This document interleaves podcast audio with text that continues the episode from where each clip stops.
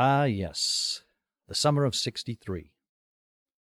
It seems so long ago when I say it out loud. But the memories of that summer on South Pender are still so vibrant that it might have been just a summer ago.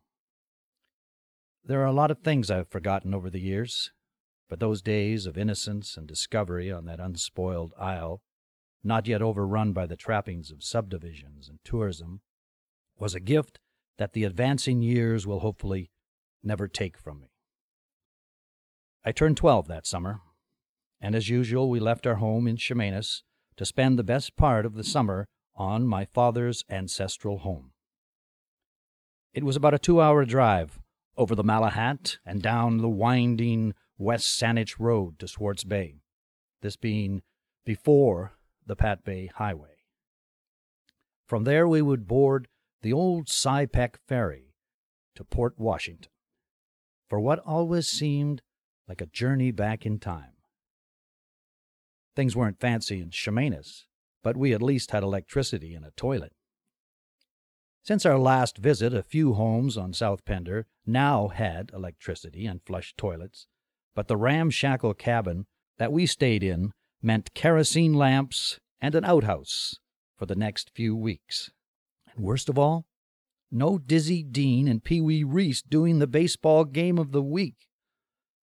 However, as we traveled those dusty, winding roads, my thoughts were not of baseball, which was normally the central focus of my twelve year old mind. No, it was now wondering if any of my friends from previous summers would be here to share new adventures. After what seemed like an eternity, we finally made it to the literally end of the road at Gowland Point. In those days, the road did not go right to the beach as it does now, an attempt, I think, to keep tourists off our beach. Anyway, the road zigged up to the left on what is now Jennings Road, and up to my great Aunt Bea's, and over the hill to Cousin Hope and Jeff Jennings. They had a farm there, and their huge home overlooked Canned Cod Bay. Throughout my childhood and well into my manhood, this house never seemed to ever really get finished. But it was always a great place to clamber about in and play hide and seek, if, if you weren't too big. But I digress. We had arrived, and we began unloading and setting up in what I call the White House.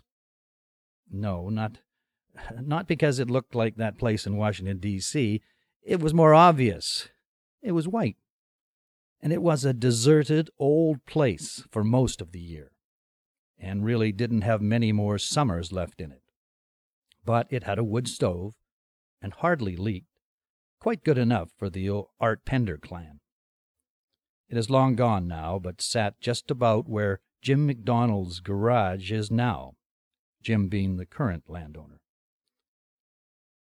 The Coleman stove, which Mum did most of the cooking on, was quickly set up, and she started on our supper, while we children set off to make our arrival known to all and sundry. My older brother Bob grabbed his fishing rod and headed out to the point to catch us some cod, which is basically what he did just about all the time he was there. He was fifteen now and discovering other things in life that were more important than Pender Island. This would be his last summer on Pender with the family.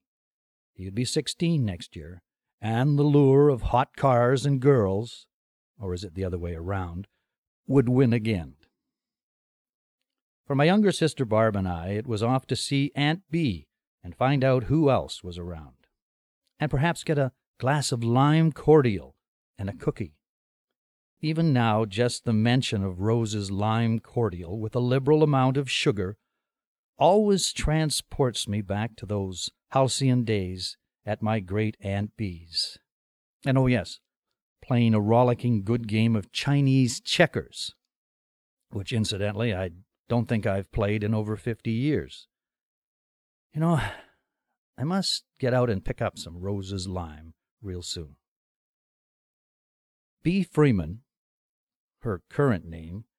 She was a Spaulding, Irving, and McGusty as well. was one of a kind, one of those people in our lives who make an indelible impression upon you. At just over five feet, she was not an imposing figure, and as she aged, she somehow seemed to be noticeably shrinking to well under five feet. No matter the height, she stood out as someone you should never take lightly, or ever cross. In her jaunty hat, tilted to one side, a self rolled cigarette hanging precariously from her lip that somehow managed to stay in place no matter how much she talked. You knew you were in the presence of a free spirit, and the likes of which I'm afraid we will never see again. She was intelligent, loving, compassionate, strong willed, somewhat irascible, and very loyal to family and friends. She was also a painter, a writer, and the greatest collector of agates in the, the whole world, and also a true advocate for First Nations people. In looking back, I am so glad that I had the chance as a child to spend so much quality time in her presence and influence. And I truly believe that a good part of me is of whom she was.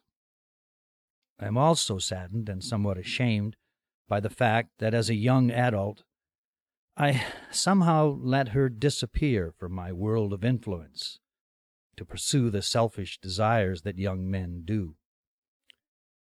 By the time I realized how much she meant to me, she was gone, and I really never had the chance to say thank you. However, we are now in 1963, and life is good. The next few weeks will fly by with exploring, raft building, swimming at Camp Bay, and up at Jeff's Pond down from Greenburn Lake. Jeff happened to own Greenburn Lake at that time, and as some of you know, it is now another provincial park. The only time we swam at Gowland was when we fell off the raft. It was too darn cold. There were also trips to Blunden Island and Taylor Bay on Saturna all accomplished in Granddad's old rowboat.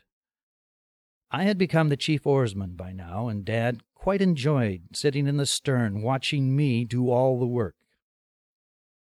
There was lots of fishing. Fish were plentiful back then. But when, what I remember most about fishing was watching my brother and learning all those new curse words whenever he lost another lure. The highlight of the summer, though, was the annual roundup of all of Jeff's sheep, which had wandered all over the island. There's no fences back then. The plan by Jeff was to just get every kid on the island traipsing over hill and dale and cliff edge, herding the little bleaters home again for their annual shearing. Ages ran from oh, five or six to almost twenty, with the older cousins leading the way. And as far as I know, no one ever got hurt or lost, which in itself would seem like a miracle. I suppose it was a lot of work, but it was a wonderful memory of a bygone day that young people of today can only imagine. Well, time was now coming to a close for the Pender family on Pender this year, but for me, it would not be ending. I would be staying on with Aunt Bea for an extra week. Yes, I was becoming quite the independent young man. So I picked up my few meager belongings, moved them over to Bea's, said goodbye to the family, and started what would be one of the best weeks of my young life. The very next day, the Martin family showed up at Bea's for a visit. The Martins were long-time friends of Bea, who had journeyed from that mystical land across the water to pay their respects. Okay, when I say mystical, I meant that huge log house across from Bedwell Harbor Resort on Wallace Point. At that time, it was the only place over there, and to me was always a mystery. Why the heck did they have Glen Warple written on those rocks? And and who who were these people? As it turns out, they were a family of four, three kids and a mum. I had never experienced a family without a dad, and where and whom the dad was never did become apparent. But most importantly, the middle child, Donnie, was my age. We hit it off right away. And before you could say Jack Robinson, or wondered why you would want to say it, I was being invited to come and stay with them at Glenwarple for a few days. So it was basically hello and goodbye to Bea, and also goodbye to her husband John and dog Rufus. Sorry, I, I guess I didn't mention them. But now it was hello to my new adventures with the Martin family. From the get go, things looked very good. As we scooted over the bay in a 12 foot dinghy with a five horse outboard, here's the important part Donnie was the captain. Hmm, this has possibilities. Glenwarple was quite the place in its heyday, especially compared uh, to what our accommodations were like down at Gowland. They still didn't have any power, but there was a big kitchen, a huge living room with comfy chairs, several bedrooms, and oh my God, a bathroom. It wasn't a big bathroom, and hardly anybody used it. I mean, the outhouse was still getting most of the business. But there it was. The exterior had a two sided patio with great views across Bedwell Harbor, and it had lounge chairs with a couple of camp beds set up, and this would be where Donnie and I would sleep. Camping in luxury, you might say. After dinner, we played some games in the family room, and Mrs. Martin, Mona, asked if I wanted pancakes for breakfast. Oh, yes, indeed. I can eat a ton of pancakes. Donnie said, well, he could eat two tons. And just like that, the pancake eating contest was born. Well, morning comes early on the Gulf Islands, and Mona was already starting on the flapjacks as we climbed from our beds. Well, they just kept coming all covered in butter and maple syrup. And as Donnie's two sisters cheered us on, we soon passed a dozen each. And unfortunately, we were beginning to slow down, but we hit thirteen, fourteen, and then fifteen. Why, e- even the local deer were gathering round to see what all the noise was about. A now concerned Mona said, don't hurt yourselves, boys. Just call it a tie. Donnie looked at me, belched, and said, I'm done. I looked at him with a wry smile, grabbed number sixteen, and methodically munched it down. Ah, so, what are we having for lunch? Yeah, I had won, but at a cost. Both of us could hardly move until mid afternoon. Needless to say, we skipped lunch. And even dinner didn't hold its usual charm. The next morning, we were once again right as rain and out in the boat early, scooting around the harbor, with Donnie actually letting me run the motor. This was a first for me, and I was thrilled with this new experience. We stopped here and there, and one of our first stops was at Beaumont, across from Bedwell Harbor Resort. They still had an old building there from the Beaumont place, and so we poked around in there and see if we could find anything valuable, but not much luck. And then we headed over to Peter's Cove on Wallace Point to see if we could find the spot where my dad and his cousin, Kelly, had uncovered a huge cache of bootleg whiskey way back in the roaring twenties, when incidentally they were the same age as us. Well, we didn't find any likely hiding spots, but we did feel like a couple of young Jim Hawkins looking for buried treasure on Treasure Island, the only inhabitants of this seemingly untouched tropic isle. Would Ben Gunn appear from behind one of those mossy bluffs? And where was Long John Silver? Ah, the imagination of a couple of twelve year old adventurers knows no bound.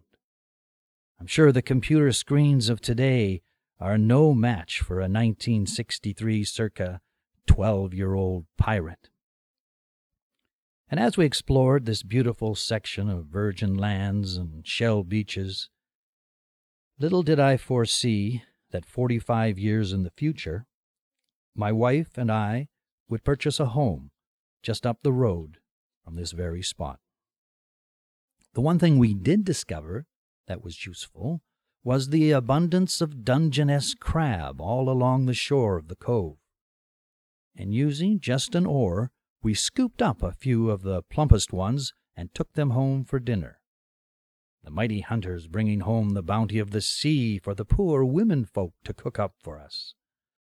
And we also brought back an idea of how we were going to make some cash money.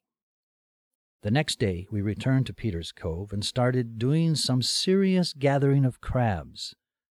And with a full sack of large, struggling crustaceans, we headed over to Bedwell Harbor. And there we started knocking on boats. At 25 cents apiece, we sold out in no time. And with lots of money for fuel and for treats from Lettner's store, we also knew what we were doing tomorrow.